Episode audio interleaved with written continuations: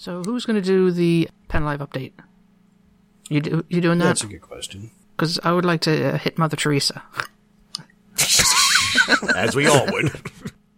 The Profane Argument is a podcast for secularists, freethinkers, agnostics, and atheists. We discuss topics that we think are relevant to non-believers. Welcome to the show.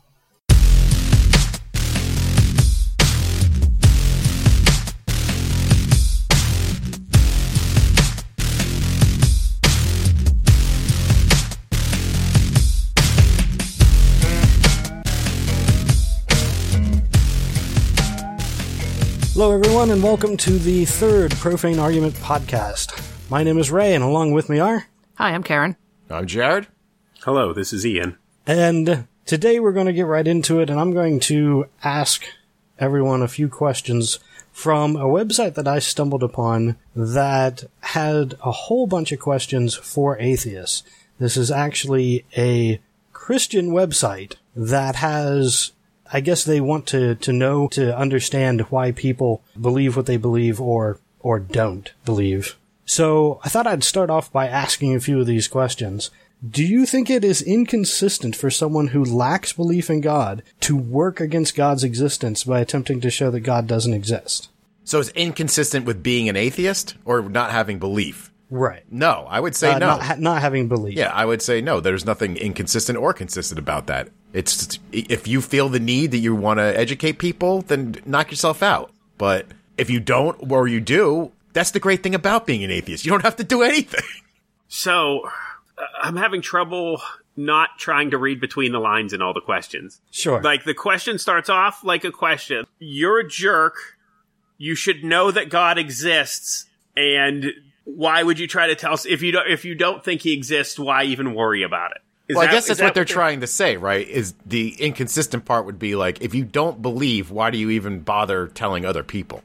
Ah, the, the the other side of the argument is if you do believe, um, why don't you tell everybody about it?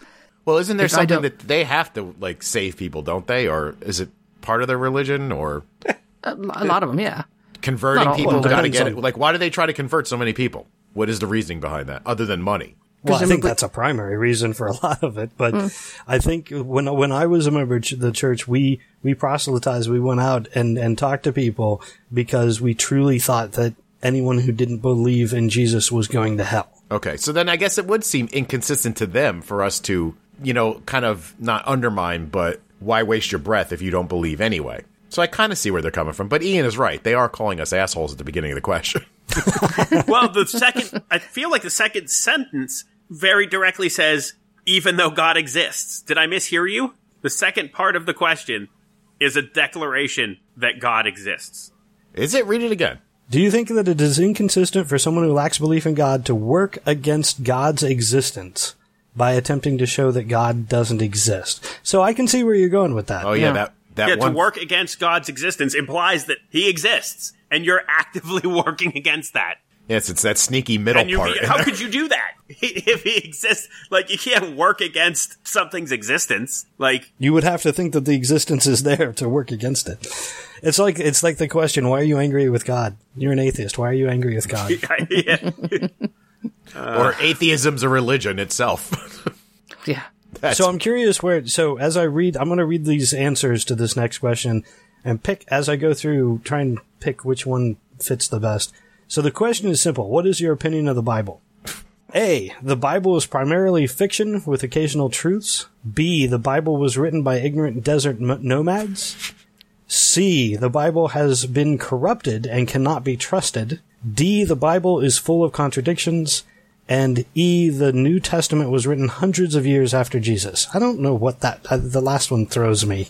But any of those resonate with anyone? Um, all of them except for D, which was the Desert Nomad one. the Desert Nomad was uh, B. Okay, so not B and not the last one. I think there were a, a significant number of desert nomads involved, though. I don't think Um, they were think- ignorant. Clearly, they could read and write, and clearly they had vision to come up with some of the stories in there. So that's fantastic. Good on them. I mean, their their grasp of, of prose is spectacular. But I think I don't. Yeah, go ahead. I think a lot of it is based on oral tradition, though. So it's you know it's a story been told from generation to generation. Sure. So that, that so it's been modified over the over the you know the generations. So I think it, I would still think that that is. Uh, I, I'm, I'm going with all the above. Oh no, I don't. I definitely disagree with the last one because outside of the Bible, I have no reason to believe anybody named Jesus has ever existed. Well, there's a lot of people, other people in the Bible though that uh, did exist. It's not just Sure. about Jesus. So Sure, but the last question is specifically says was written after Jesus' existence, and I was like, I don't Oh. think Jesus had an existence. good point. The only documentation of his existence historically is the Bible. True. So I was just I was just taking it as the you know the the turn of the you know ADBC, but sure. If you're talking about the existence of an individual, I agree. I don't think he existed. sure, Uh, Right, but so that's that- not what they're saying. They're under the assumption that you think that there was actually a person named Jesus, whether or not he was the son of God. Yeah, I think hidden in these hidden in these questions and answers is a whole lot of just subtle. Oh, by the way, Jesus did exist. Yeah. Oh, by the way, God does exist. it's just an assumption that's in there. And they hold fast to that one. Well, Jesus was really a person, though, and there, but there is no evidence to that. Right. There's, but I mean, for the same, uh, the, my best the argument is there's also really no evidence that Sophocles was a person. Like, there's no evidence except for a few things that were written about him. And I, I believe that Sophocles existed. And I, I kind of believe that there was, you know, some prophet named Yeshua who this was all about originally just because of the the whole length that they went to they being anyone who the the four gospels that were written the, the length that they went to to get him born in Bethlehem and yet from Nazareth and this crazy story they came up with about a census and if there was nobody and you were just making up a story why not just have him born in Bethlehem? Why not have Joseph and Mary from Bethlehem? Like, why make up this ridiculous story about how he was actually from Nazareth? And I think that's the best evidence that there was an actual guy because they're, they're contriving this big story to make it, make it seem plausible. But I mean, that's that's the key to a good narrative is that your main there's a, your hero has a rich backstory. Oh, this is true. Like you don't want to just be like he was there the whole time. Just deal with it. You got to write what you know. like Superman was from Earth. He got his powers from the sun. The end. Like I said, I think that was the best evidence. And it is not evidence. It's just, It's it, yeah, I, I agree. It's it's a strong theory. So I think I guess it's possible because I mean, if he was just you know a simple guy, he would not have shown up in any other history books. But if he was lauded after he you know woke up from his coma or unzombified or whatever it was, um, then the, the tales began and the the verbal the story went from person to person, and from that came the Gospels. So sure, I'll, I'll buy that. Right. Oh yeah, and my my argument that there there may have been a person that we could refer to as Jesus that in no way validates any of the other stories. Hmm. There were people who there were scholars in Jerusalem at the time that we have writings from. If there was this big uprising and the whole city went out with palm branches and laid them before his donkey and everything, you know, all these stories, even the simplest of stories, like like him coming into Jerusalem, they would have written it down. They wrote it about other people, so, in any case, I'm not saying that the Jesus of the Bible existed. I'm just saying that there was probably someone. It seems likely. Jesus. Hmm. yeah, just just a guy, you know. so the next question was actually, what is your opinion of Jesus? Jesus never existed. Jesus existed, but has a fictionalized, but has been fictionalized into a deity. Jesus was a great teacher, like Buddha and Confucius, or I don't know if Jesus existed or not. So I think we already kind of I covered gonna say, that. I, I feel like I, I, I land on uh, A. I could probably be swayed towards B with with some evidence, but I mean, like, did Jesus exist? Was there possibly someone named Jesus? Did did did at that time an uppity Jew come to Rome and get nailed to a cross? Sure.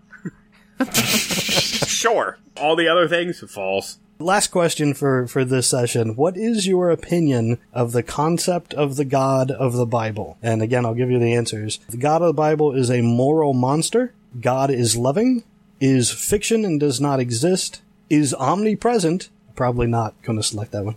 and is a construct of other God concepts. Ah, I like that last one. B, yeah, B and D. Uh, I think you went with omnipresent, so oh, sorry, probably not. B and A, B and E. B, B and E. Yeah, Uh, so you're selecting that the fiction and construct. fiction, yeah, that's actually C and E. Okay, Gotcha. C and E. But yeah, fic- uh, fiction and does not exist in con- a construct of other god concepts. I'm down with C Karen? and E. Jared? C and E. Yeah. Okay. Yeah, these questions are these these questions are for atheists, right? Th- they are. And not that you would think that being an atheist. They were, they're obviously questions for atheists written by someone who is a devout Christian. Right. So are they hoping that like the atheist goes, "Oh, clearly it's B, God is good." right? and then the person goes, "See, you're not an atheist." You'd be like, "Oh my god, I can't like what who's going to f-? Anyway, yes, you know my answer. It's all bullshit. Okay. See, I think I would go with, with, uh, Karen and Ian with the, the C and E answers, uh, fiction and construct of other gods concepts, but I'm also throwing A in there. God of the Bible is a moral monster. Oh, sure. One of the worst written villains in all fiction, I think is the quote that I'm going with. well, I think that was uh, one of the things I heard uh, Christopher Hitchens say one time that he wasn't just an atheist; he was an anti-theist. And Right. not only did he not believe in God, but he said that if God existed, it would be a horrible fucking thing. Is- Exactly. Well, yeah, you you think about uh, what uh, there's a so you're you're you're very ill and you and you pray and nothing happens and you're not healed. So either God is not listening, he doesn't give a shit about you, or he sees it and knows it and does nothing. So which would you like of your God? So I don't know if you intentionally were leading into this or not, but over the weekend, I had a nice long conversation with my mother, and I have to bring this up. She was telling me, she, we were talking about health concerns, and she was telling me, well, you know, I know God answers prayer, and here's how I know that God answers prayer. I was sitting in my chair, and my hearing aid fell out, and I'm pretty sure it hit the floor, but I couldn't find it. So she got up out of her chair, was searching on the floor on her hands and knees, and if you knew her health history, you would understand that that is something she should not be doing. She has incredibly bad back. So, but she's on the floor searching for the, the hearing aid for quite a while. And during this time, she's praying for God to show her where her hearing aid is. And after enough time on the floor that she couldn't take it anymore, she stood up because her back was hurting her so much. And when she stood up, the hearing aid fell out of a fold in her clothing. And so she said, well, she knows God answers prayer because the, the hearing aid, God let her know where the hearing aid was. And the whole time I was sitting there thinking, man, that God is a dick. Seriously, why would he challenge you like that in the first place? He knows how sick you are. Right. And the fact that he's like, well, I know you're asking, but eh, I'm not going to let you know that it's in your shirt. I'm just going to let you crawl around on the floor a little while. Until you give up. Maybe a little longer. Holy crap. I, uh, it was, uh, I was biting my tongue the whole time. What I love about that is that it only ever prayer only works when it works for you. That's Right. You know what I'm saying? Like, what about those times that it didn't work? Were you not praying hard enough? What was this? St- There's always a back door to everything. And if and if he's you know answering your prayers, how about all of the you know starving children in, in countries across the world that he's not answering their prayers? Are they not good enough? Or they didn't they didn't pray hard enough? I mean, he's awful selective on those that he helps. And why the hell is he so interested in football? That's what I want to know. Mysterious ways. That's Football that's is the awesome. That's. I can't. I can't help you there. Omnipresent, immortal beings need a distraction. God. God works in mysterious ways. Is akin to the law uh, disturbing the peace. it's a catch-all. Wow. I don't think I've ever everything. heard that association. nice. Jared gets arrested a lot. Yeah, I equate everything to the laws. All right, on to the news stories. So I'm going to start off with an update. I believe last time we talked about the Catholic Church, especially in the diocese, the Johnstown Altoona diocese, Right. which, as it turns out, actually covers our town as well and towns to the north of us. So this really kind of hits home, except I have no idea who any of these priests are because I couldn't care less. But as it turns out, three local priests have been named and they announced charges against three local priests who have actually been at, at least for part of their time, the church, the local Catholic church here in town. Like, I don't know, mile away? Two miles away? Wow. Two miles. Yeah. Wow. So, fantastic. But at least they've announced charges against these three. Right. I, I'm going to Actual butcher the names, but Yes. that's actual- what they say. charges? Actual charges. Criminal Wow. charges. Criminal charges. Attorney General Kathleen Kane has announced charges against Giles Schinelli, 73, Robert D'Aversa, 69, and Anthony Criscitelli, 61. Hopefully I pronounced those names correctly. They are all members of the Franciscan Friars. So there you go. Wow. We're actually going to possibly get some people Yeah, that's uh, I'm shocked. me too. Yeah. Now these three, I don't know. I don't, I don't think these three were actually charged with child sexual abuse. They are being charged because one of the priests named Baker. They all three knew that he was a child predator, and they continued to put him in positions where he had access to children. Oh, okay. Well, still, you know, it, that's uh, it's not perfect, but I feel like getting Al Capone on tax evasion. Yeah, the Like criminal I'll settle conspiracy. for for whatever charges they're willing to lobby. yeah, Sure. criminal conspiracy and child endangerment. I said someone's being held accountable for something at least. Right. Especially Yeah. after what you told us last time about how things work there with the sheriff and the police and all that stuff. Yeah, they they worked to appoint the sheriff, and then when the sheriff got got word of anything, they went to the the priest to decide how they were going to handle it. I mean, that's just it's insane. Yeah, the, the thing about the story that uh, got to me was, uh, I'll, I'll read the, from the news article, is during the press conference, one lone vist- victim's advocate stood outside in the rain with his homemade placard. Robert Hoatson, a former priest turned advocate who has worked with some of the Baker's victims, was overjoyed to hear that Kane had brought down criminal charges against the three friars. So this is the only guy that was there who was Supporting on the side of justice. yeah, Huh. yeah. All the parents of all the children, all the Catholics in the town. Why the hell weren't they there? Yeah, we actually have a friend that we just ate lunch with today who is who wants to go get a picket sign and picket the local Catholic church. like, and and you know, why are you why are you taking your children here? Why? What are you thinking? Why are you still subscribing to this? I don't know. I might have to join. Sounds like fun. I don't know how you get around that thinking, uh, but I think we talked about this last time too, though, about people t- taking their kids there after that. Like, just what is that leap? Like, blind faith? Like, okay, Super blind faith. That's don't even like. Do they not even think about it? Like, pri- like secretly? Like maybe they don't want to announce it, but do they sit at home with like their spouse and be like, Jesus? Is just there- like the car accident thing. Yeah, it can't happen to me kind of mentality. I don't know.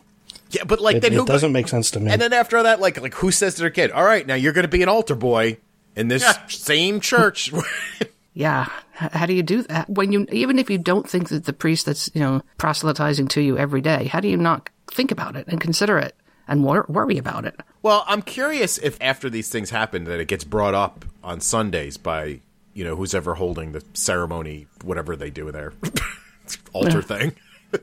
like, do they spin it in a way that like? So that these people feel better about it? Like, are they spinning it like this is not true or this is an attack on us? You know, don't believe what you hear in the news. Keep sending your little boys here. You know, how do they, or do they just keep their mouth shut too? Does everybody just keep their mouth shut and their eyes closed and just t- move I gotta straight on think that forward? it, it that it would be addressed as like a you know we know there that this is trying times and we all have to band together kind of thing. I, I don't know. I I certainly have not. The Quakers haven't had this problem. I, I don't know what you tell people to keep them coming into that that building every every week. You know what? I'm going to go to church in the next couple of weeks. I just want to see what's going on. I haven't been to one in years. A Catholic one? Yep. I'll come back next week and be like, guys, I can't do this podcast anymore.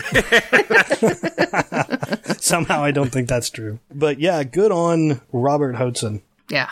former priest who turned advocate for these victims. That guy is uh that's the guy who you should be emulating, not Yeah. these priests. Right, and good on Kathleen Kane. Get it, get embroiled in a little bit of scandal, and all of a sudden you start doing your job extra hard. yeah. I guess that's true. No kidding. Yeah. She's all kinds of controversy at the moment. Holy crap. All right. Well, since we're on Catholics, Karen, I think you have something. I do. So today in the news, Mother Teresa, it was announced, is being uh, sainted. She is beatified, I think, is the, the term already, which is kind of, you know, phase one sainthood. And in September, she will be officially made a saint because they found a second miracle attributed to her. Now, I don't know what you guys know about uh, Mother Teresa, but she's not that good of a person, really. Turns Not, out. not that good is an understatement. Yeah.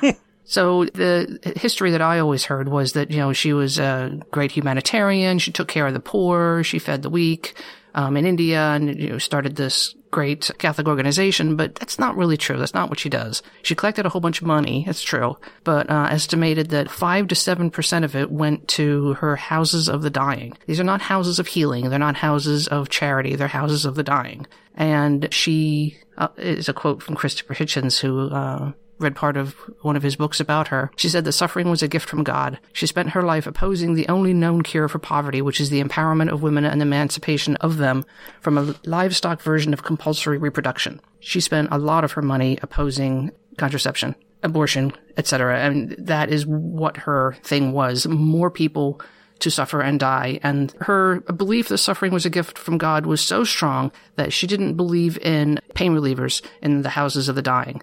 And it was a gift from God that you suffer, so therefore no pain relief for you. You should just die hungry and in pain. Ugh. I was gonna say she sounds like kind of a turd. How did how did she have such good PR people? Yeah, that's it. It was it was good PR people. I, I don't know. I mean, if you there is a video online. Actually, I'll, I'll link it in. That is Christopher talking about the the misconception around Mother Teresa. And if you have the time, I highly recommend it. It it is truly amazing. I don't understand where. I mean, it had to be just all PR. Like I don't understand. Oh, it's all All came smoke and mirrors. Yeah, they got a token person. It could have been anybody else, but they got her early and she ran with it. And that was pretty much it. I saw this on Penn and Teller did a bit on her about how mm-hmm. Yeah. awful she was. That's how I've known about this for geez, for ten years now, probably. And I think Christopher Hitchens was in that episode, but what a scumbag Mother Teresa was. Yeah. I'll say it. Well, it's amazing the misconception. I don't understand how. I mean, how exactly did that happen? Was it the Catholic Church that did that, or was it some, you know, like a news organization that decided that they were going no, to good. promote her? It's good PR and it's it's proper branding. It's what you're in the middle of right now as a citizen in the United States. She's the Trump of saints. she's a, she's an absolute fraud, but everybody is just willing to just drink that Kool Aid. And no matter how much you know effort is put into disproving that, people's minds are already made up. And once your mind is already made up, people are. are because in order to, you have to admit that you were mistaken in order to accept change. And no, there's no, I was never wrong. She's perfect. You are the liar, Karen. Yeah, that's that's weakness. Admit you're wrong. That's like saying you're sorry. We don't do that. it just it makes my skin crawl thinking about it and and you know the, the horrible things that she did as a person and they they're uh, lauding her as a wonderful person Ugh. Do they have listed what her miracles were? I'd love to know the two miracles that she performed. there were two miracles but they're they're not things that she went and did they're things that happened to people when they prayed to her so Oh, that's a good way around it. Yeah father prayed i forget what it was father prayed for a child i think and prayed specifically to mother teresa and the child was saved by the doctor The Houses of the Dying is, is an incredible. It, talking about make your skin crawl, it, it's amazingly bad. I mean, mm-hmm. th- there are things that happen in Game of Thrones that are mild compared the to what dying. actually happened in these Shame. houses. Seriously. That's an awesome And- uh, miracle. Oh. And it's not like th- this is not hidden. You can search, you know, Houses of the Dying on YouTube and you'll find videos of this place that still exists. And it's a horrible, Yeah. horrible place. Yeah, people go there as a last resort, and as it turns out, they basically put you in a flat cot that has no padding, don't give you any medication or painkiller, and just you just die there. And you're not allowed to see your family or friends. They're not allowed in. It is, I mean, it's truly horrendous. The only advantage to being in that place is you're not on the street because most of these people are actually don't have homes. They're people that live on the streets. So they have a roof over their heads, but that's all she's giving them.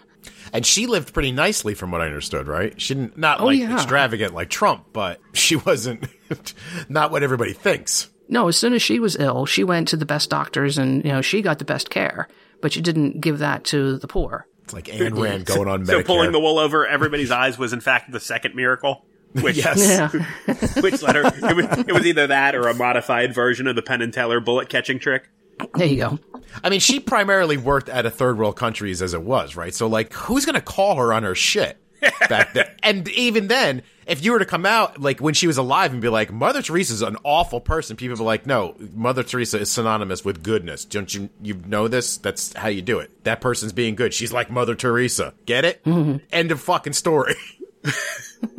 I think Christopher Hitchens did come out against her when she was still alive, but Oh yeah, he wrote uh, he wrote the missionary position, which is his title of the book against Mother Teresa. Oh, wow. In 1995. Good for him. And he was actually, I was just reading a little bit, he was actually the only person that gave evidence against Mother Teresa's, Mother Teresa's beatification and canonization process. So, because the Vatican actually has abolished the devil's advocate role, which was actually, if, if somebody was going to be declared a saint, there was always a devil's advocate. That's where that term came from. The person would represent the devil and give arguments as to why this person should not become a saint. No shit. That's where that term came from. Yeah. Oh, that's Yeah. awesome. I see. I learned something today. But she was more concerned with having the poor suffer like Jesus did than actually helping the poor. She was a, as Hitchens again said, she was a friend of poverty, not the poor. Also, the other piece of it too that uh, I wanted to kind of come back to is her opposition to abortion and contraception. I, I get, I mm-hmm. get the I get the uh, opposition to abortion. I you, you can have that opinion. I don't. I'm not going to argue with that. But contraception, i- i- in general, she had a problem with any form of it. So family planning was not an option for all these horribly poor people. And biologically, they do what comes naturally to them. So they have a whole raft of children that they can't feed. How is that good for anybody? And not only that, but she she would give these speeches in countries that were just horrendously afflicted with AIDS. So you're not allowed to use condoms uh, according to, you know, what she's preaching. The fact that AIDS is rampant and you're telling these people that they'll go to hell if they use a condom. Right. What was it? The, I forget which Republican it was, but he said, "Well, just put an aspirin between your knees." That was, you know, his method of contraception. Sounds like a Newt Gingrich thing. yeah, it, I don't think it was Newt, but yeah, it certainly could have been. Yeah, because that's realistic. Sorry. God's love through suffering, or what, how is that said? What was that? The re- the reason why she wanted them to suffer? Suffering was a gift from God. Okay, suffering is a gift. That's different from faith healing, right? Faith healing is like you're actually like, I don't need to go to a doctor because God will fix this. Not Right. you need to suffer. okay, so it's two different yeah, things. yeah, the suffering is a gift from God is emulating the suffering that um, Jesus did on the on the cross. uh, Is my understanding. And these people were hopeless cases. Like there was no. Well, I mean, for wherever where they were, I'm sure in America we could have fixed a lot of their problems, but Exactly. They were not, if the money that she had collected had actually gone to supporting getting cures to people, I, I think a lot of them could have been helped. That's the, the really sad part. She got millions and millions of dollars and gave it all to, uh, to the Holy See, to the Vatican Church. And Oh, she put it. people. And she put people in one big room, so the people with tuberculosis were next to the people with leprosy, et cetera, et cetera. So it makes a nice, you know, melting pot of disease and corruption. So now we know what it takes to be a saint. yep, be a complete and utter asshole. All right, something a little a little lighter. Mm-hmm. Jared, you want to you want to tell us about another devout Christian? Yes, this is a, a very quick story. I'll even read it word for word because the actual article is that short, and I will obviously butcher the names in it. A man named Alec Ndiwane, who has been described as a prophet in African media, was on safari at the Kruger National Park in South Africa when he confronted the lion pride. Do you see where this is going? Determined know to prove. Stuff always goes down at Kruger, and it's always exciting. Determined to prove to the fellow tourist that God would save him, Alec is said to have gone into a trance and started speaking in tongues before opening his car door and charging at the lions. Just moments before reaching the pride, Al came to his senses and turned around, sprinting back towards the safety of the safari van. But the lions were quick off the mark and bit him viciously on the backside as he clambered into the vehicle. The warden managed to scare off the big cats by firing a couple shots in the air, to which Alex said, I do not know what came over me. I thought the Lord wanted to use me to show his power over animals. Is it not we were given dominion over all creatures of the earth? Uh, he required some stitches. He's still alive, but I had read this story and I said, why does this not happen more every day? why does this stuff not happen every day? I mean, say what you will about the world ending and 2012 prophecies and all these things that never come true, but what? Yeah, what? I mean, well, I guess you got the people handling the snakes, right? This falls in in line with that. Sure, yeah. Well, But this, they the get- But in at the same time, don't don't these people remember what happened to a lot of the Christians in the Roman cathedrals? Oh I yeah, think it was lions. Oh, I didn't even thought of that. They were fed to the lions. No, everyone remembers Daniel in the lion's den and how he wasn't eaten. That was one guy most of the time. I That just does love not happen. I love his shock at the end where he's like, "Were we not given dominion over these animals? What is going on here?" I, My I can't. God, why have you forsaken me? I have a hard time believing that that story didn't begin with Alec handing the other guy his beer and saying, "Hey, watch this." and he wasn't speaking in tongues. He was just actually trying to talk. I'm gonna go rush that pride of Lions. I'll show them what's what. I have dominion over them. like, and again, this does go back to what we were talking about, like how when you find out like priests are touching kids, you go back to that churches. How do you like be down in one of those Southern Baptist snake handling cults down there, and as soon as one of those guys gets bit and dies, you don't put up your hands and go, "I'm out." This obviously doesn't work. My turn? Oh no. I mean, I definitely reading a, a couple years ago about a guy who did it. He had been doing it for years, and he finally got bit in the face, and he died. And then his son took over and got bit a year later and died, or was wounded, or something like that. And yet these people still keep coming. They're just they're, they. That's just God testing their faith. They've just got to believe harder. Ugh, you can't win. There's nothing you can do, right? Right. Well, I think I did read somewhere, and I maybe Adam actually brought this up to me on on our show that when you present somebody with information contradictory to what they believe, it makes them believe harder in what they believed. So why do I even bother talking to people about Trump? There's nothing I can do, right? They're just going to believe harder. Yes. In a lot of cases, that's true. Yeah. But I, I think if, if you can wedge your foot in the door and give them a little bit of common sense and a little bit of knowledge and let them go figure it out on their own, trying to convince them right then and there is probably not going to happen. But if you give them little nuggets of knowledge, sometimes you can turn them. So you got to get bit by the the- snake and survive. Yes, yes.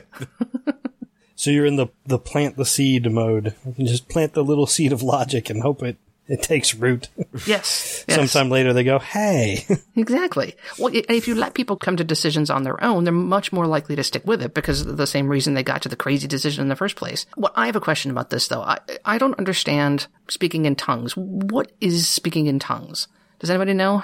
I believe it's uh, you're overcome, you're, or you're possessed by some kind of Holy Spirit or something, and you start speaking in some language that is uh, it's a dead language that nobody knows. I mean, it's gibberish. We all know that, right? When have you ever Sure. seen anybody do? I mean, it's hilarious watching. yeah, I've vid- actually I've actually seen it happen in person. Um, You're it's not something no, uh, so it's not something that normally happens at a Quaker church. However, at a Quaker church, it is perfectly reasonable for every anyone in the gathering to get up and speak. So normally there's a sermon, and obviously you don't interrupt him, but Sometimes you even do that. Like if you feel that you have something to say, you can just stand up and they'll recognize you and you can talk. So this has, I, I have seen, I saw it twice where somebody stood up and just started uttering nonsense. I mean, like you said, complete gibberish. It's not even language. They're just, they're just throwing out nonsense syllables. yeah, And when I asked my mother about that, she, her reaction, you know, I was a kid. Her reaction was, well, some people think that that's the Holy Spirit overcoming them and that someone there in the church will be able to interpret what the person is saying. Hmm. And you, I, I immediately knew, all right, not even my mother believes this. so I'm, I'm out because that was weird. and I didn't like it. dude, that must have been scary as a kid. Yeah, it really was. I don't know how, how old I was, but yeah, at the time I was like looking around at everybody, like, what is going on? Does he need meds? Was it somebody that you knew? well, I mean, new from the church, yeah. So that must have been very strange. Yeah, I mean, it's- if it's it's one thing if it's some you know random Alec Ndiwane over in Africa, but it's if it's your neighbor, that's something different. Yeah. Yeah, yeah, definitely. I never, I, I have to say that I never looked at the person the same way again. You know, I always thought, you're, you're crazy. Yeah, that would. like, I I'm not turning my back on you. Seriously, I'm never staying over at Johnny's house again. His dad is weird. So you didn't mention you, you you mentioned most of the article, but you didn't uh, read off the last paragraph, which I find absolutely hilarious. Nudween, or whatever his name is, required stitches after suffering what was described as major damage to his toilet sitting tool. Oh, yes, I'm sorry. His why toilet would sitting you? sitting tool. Why would you call it that? Like I like that so little. I'm never going to use that. Oh my god! You couldn't even, I mean, in the beginning they said buttocks, they said back end. Right. Toilet sitting tool? Seriously, that's that's In some quotes? bad. That's some bad. Oh, in quotes. So he said it. Someone said it. Now, as long as someone said it, then I'm less angry. Yeah. Otherwise, the, that the was quote some is shady journalism. major damage to his toilet sitting tool. Yep. There's no LOL. There's no smiley face. So, and that's my story. Thanks. Ian, we're Yes. on to you. All right. So You have something about the, uh, Yes, very recently, about a little over a week ago, the Supreme Court even even in its current state, was able to uh, to get some things done. So, once upon a time in Georgia, two lesbian life partners adopted a child. They could never marry, yada yada yada. They fell out of love and have since split up. So, the one of the, the women moved with her child, moves to Alabama. And Alabama says, I'm sorry, you're a lesbian. That makes your adoption invalid. That is our child now. Oof. So, of course, the mother takes this to court, and Alabama says, nope, we cannot tolerate that. Specifically, the Georgia court had no authority under Georgia law to award such an adoption, which is therefore void and not entitled to full faith and credit. So, Wow. She fights this all the way to the Supreme Court. And like I said, even down a man, the Supreme Court said that is ridiculous. You absolutely cannot disregard a sister state's ruling just because you disagree with the person's lifestyle. Please undo that immediately. So uh, they have since had their decision had their decision reversed, and the child is back with her mother. Did they mention how long the child was away from the mother? Uh, they didn't, but I bet if I looked up a second article, I could probably find you more information on that. So, so I'm just well, while while we're looking at that, I'm I'm curious. Was this an actual ruling by the eight justices, or was this a thing where it came down to a tie and it had to be you know decided that it went back to the to the state as as the ruling decision? It was unanimously reversed. Correct. It was unanimously reversed. Yes, because it was not. It was more of an issue of for, for them. I think it was more of an issue of, of state. One state cannot overrule the ruling of another state. It was not about the legitimacy of same-sex adoption. It was about you just can't not follow your neighboring state's law. That's ridiculous. Interesting. I bet that really had to the people who were against uh, you know gay marriage to begin with. I, I bet that has to uh, chafe them a little bit. Yeah, uh, serious. And I mean, that that's really why I brought this here. I, I feel like, you know, at, at the core of any gay rights issue, you know, stems from the fact that the Bible says we have to hate the gays, so we do. I find it interesting that one court found, um, and you know, the, the court in Georgia found that the refusal to recognize the same-sex adoption was more important than the, you know, obeying your neighbor state's laws. Supreme Court, Supreme Court actually had to come in and say, "W- you know, what are you doing? That's that's completely wrong. So Yeah. religion trumped law, and then law trumped religion. Go Supreme Court. Yeah, so uh, good on the justices. Yeah, For once. bad on. Yeah. No, they they they, Yeah, they, yeah, they they come through occasionally do good stuff. occasionally. They're not they're not bad. But I'm wondering how many cases you know across the nation are actually ruled uh, church over state instead of state over church. Well, I would I've learned in the past couple months that states love to take away your kids for shit that's not even has to do with religion if it's some way to punish you. Like I read a similar story of a guy who lived in Kentucky or Kansas, one of those K flyover states. and he was in Iraq or Afghanistan, one of those wars, and he had PTSD and he had something else. He might have had an actual physical wound. And he went through extensive therapies and nothing was working. And the only thing that seemed to help him out was smoking a little marijuana. Hmm. And they didn't have, or they threw away the medical marijuana thing in that state that he was living in. So he said, you know what? Fuck this state. I'm moving to Colorado. And started to pack up his things. And that's when the state walked in and said, oh, you're leaving to go smoke weed. We're taking your kids. And now they have his kids and he's fighting to get them back. Wow. So Yeah. yeah, There might be an update on this story. I, I read it like a month ago, but at the time he was like, I can't even believe. He's like, so they're either forcing me to stay here and be in pain or I can't leave and they're going to keep my kids. Which I don't even know how that works. Like he hasn't committed a crime yet, but he's planning on it. so, but they, I think they did something like, you're going to endanger these children by doing drugs around them. So we're going to keep them. So hmm. moving to Colorado endangers your children? That's what they're saying? If you're going to do awful marijuana around them, Karen, yes. well, how did they find out that that's why he was moving to Colorado? That's I don't know. Oh, he was maybe prob- maybe he talked to like VA affairs. He's like, I'm going to Colorado, so hook me up with some medical weed while I'm there. maybe. I don't Wow. know. Like I said, I didn't. There, I haven't checked to see if there was an update on that, so it might have changed. He might maybe he has his kids back. I hope he does. Yeah, I hope he does too. So on the medical marijuana thing, I do have to mention that Pennsylvania is a, I think it's Wednesday. They're supposed to be voting to legalize medical marijuana Yeah, within the. Uh, it says the lawmakers. That's that's nice. I don't know if it's at the the Pennsylvania State House of Representatives or I don't know where it's at currently, but and it it seems like it's likely to pass. So that is uh, Yeah. Thank goodness. My news. glaucoma is killing me. and I can get something for my panic attacks now.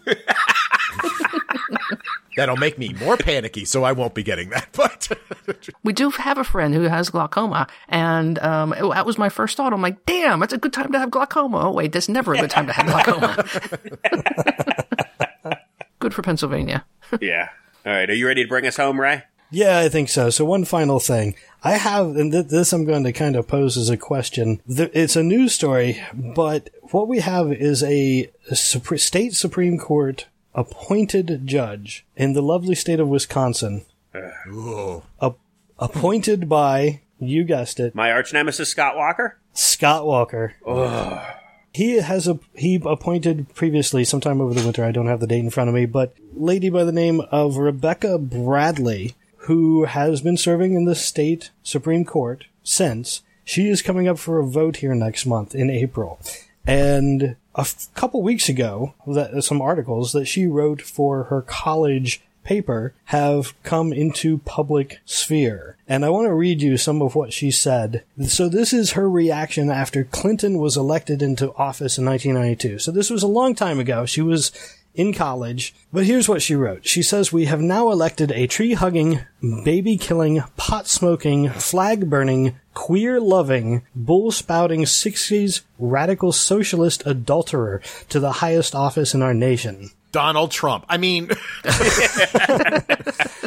Uh, she went on to, to describe either you condone drug use, homosexuality, AIDS producing sex, adultery, and murder, and are therefore a bad person, or you don't know that Clinton supports abortion on demand and socialism, which means you're dumb. And she says that uh, we we were, were better off contracting AIDS than developing cancer because those affli- afflicted with the politically correct disease will be getting all of the funding. How sad the lives of degenerate drug addicts and queers are valued more than innocent victims of more prevalent ailments. So she's currently a member of the Supreme Court of Wisconsin. And this was in 1992. So my question to everyone is, should these, should these things be held against her in the election? Should we, should they be considered? In they should our- definitely be considered.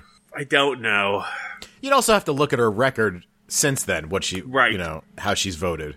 Yeah, that just opens up a whole big can of worms. If you're going to hold me accountable for everything I thought and said in 1992, oh man, the shame I'm feeling already. yeah, but I don't think you said these things. I mean, No, uh, no, maybe, probably not. I'd have to go Some back of and listen to each of the things that you said. I generally don't go for the term queers, right. but, But back in the 90s, that was.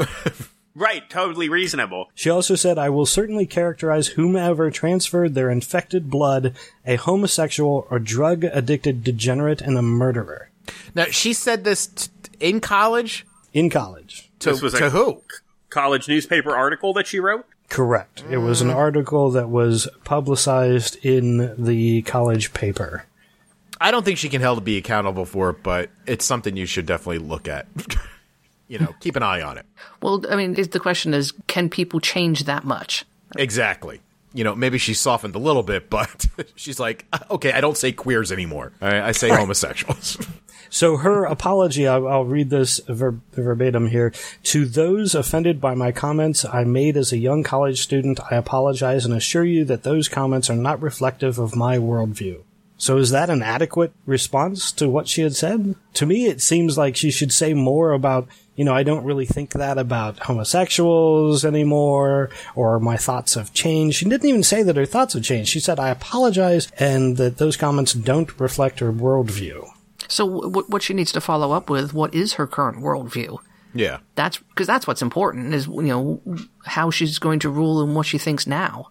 I'll tell you what her worldview is. She was appointed by Scott Walker. Yeah. That's a strike Right, right, I was going to say that that should be enough in my book. No, I still I don't think college antics should reflect too harshly on where she stands as an adult. It's over I- 20 years ago.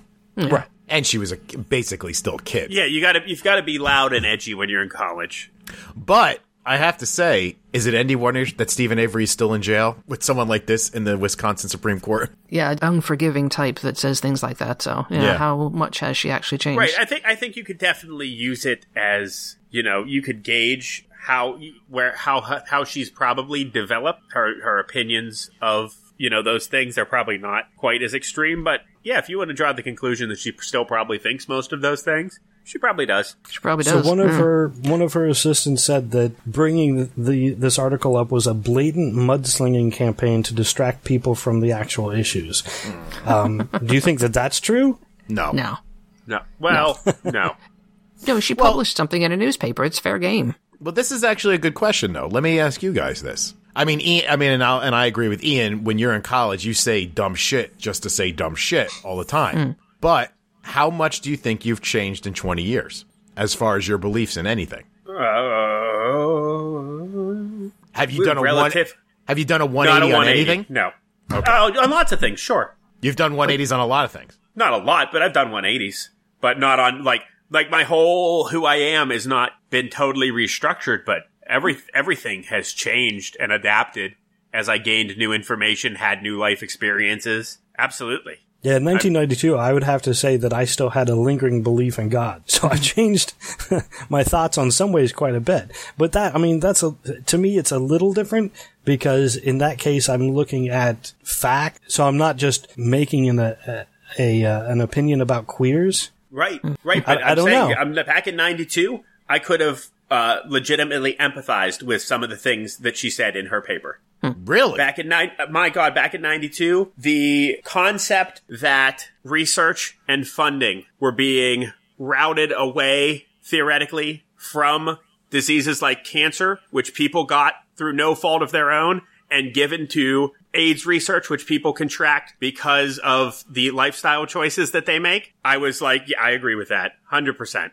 yeah, but AIDS Turns is out incre- I was completely wrong, but I did agree with that at the time. Oh, well, I don't know.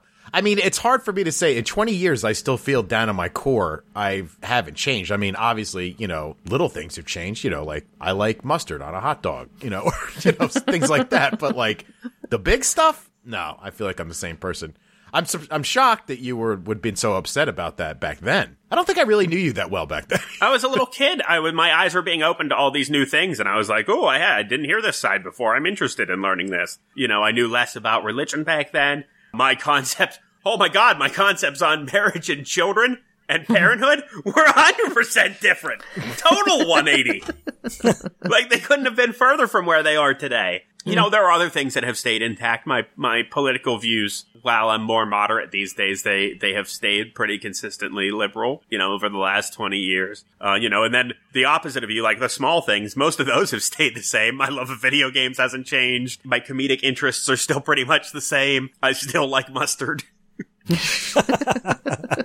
That's about it, you know. So, so yeah, I, I don't really. I'm not going to hold her feet to the fire for being a little bit radical in college. Sure. So I think I think we we've reached a consensus there. We've uh, you shouldn't necessarily just hold her to the views that she had from 1992. However, I will also point out that her career has included being appointed three times to three different judgeships in three years by Scott Walker. Oh yeah, that's that's enough. Hold her feet to the So fire. Yeah, no, I mean not that, but uh, any beyond that, I could totally disregard that whole article. If you tell me she's been appointed, anybody in cahoots with Scott Walker, you're a villain. That's that's you have to prove to me that you're not for me to change my view there. I would definitely not. I wouldn't vote for her. Absolutely not. Right? Not based on the fact that um he backs her because he's not a good person. No, no, he is he is. oh a no, villain. He's the worst. Worse than Trump? I, Uh, yeah, well, he's a little more preachy than Trump, so yes. Yeah, he's a little more evil and a little less dangerous somehow at the same time. Yeah, I would agree But- with that. They're cut from the same cloth. Well, I, I think Trump is is almost a um he's kind of unique in the level of narcissism that comes oozing out of his orange pores is truly amazing. Don't Like- talk about his small hands, Seriously. which I love that everybody's doing now. My goodness, he's just he's such a showman. It's it's it's impressive. Like no matter what people come at with him at him with, no matter how based and rooted in fact it is. He just whoosh, can deflect it like it's not even there, and everybody's like, "You're right, you didn't do that. Good job, you." And he can do it in the most uneloquent way. And, uh, yeah, he's, he just goes. He makes like a fart noise, Yeah, gives them a thumbs exactly. down, and, and that totally discredits their argument. Who knew? Much in the way the same way a 12 year old would do it. exactly. I, I, I think since it looks like we are going to be stuck with him until November, we should dedicate some time to Trump, even though it's not you know a particularly atheist conversation. Well- he, He did could- say, yeah. Karen, that he's been audited so many times by the IRS because of his deep religious beliefs. so, I, I don't even know where that's coming from. I, Uh, because the government, the IRS, has been known to go after churches. What? uh, yes, when you want that vote, that's what you'll say. Yeah, And true. he said it. Go check, people. It's on YouTube. oh yeah, he does know how to control the people that uh, are following him. It's quite amazing. Well, I mean, not that I want to get off on a Trump thing again because it's like you said, we'll be talking about it for November. But I did say to somebody j- just today when we were trying to equate who would be worse, Hillary or Trump, and what they would do. I said, you know, I'm not really scared about what Trump's going to do if he gets into office because there's checks and balances. There's things to keep a president from going off the handle. I said, I am more worried about what the American public is going to do if he's in office.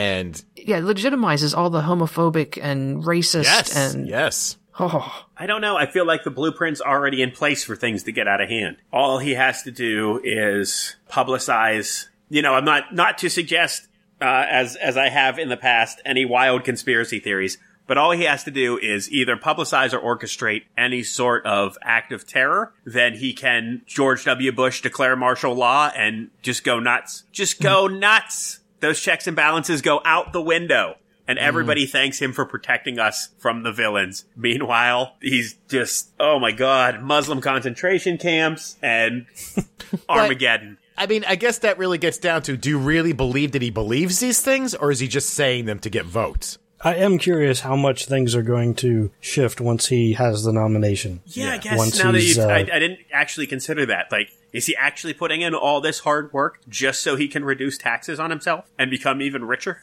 Well, that and for the rest of his family. He's got le- see, Right. see for him and now I think it comes he's old enough that's like he's like now I got to start thinking about my legacy. He's had worse ideas. I mean, the whole Trump stakes. So, I got all the best toys. Look at all my toys on the stage. none of which you were actually involved with. The stakes were from another company. The winery is owned by wholly by his son. I mean, none of the stuff was actually his. It just has his brand on it. The magazine wasn't even a magazine; it was a brochure from one of his right, buildings. right. He mentioned his magazine and then held up something completely different. Yep.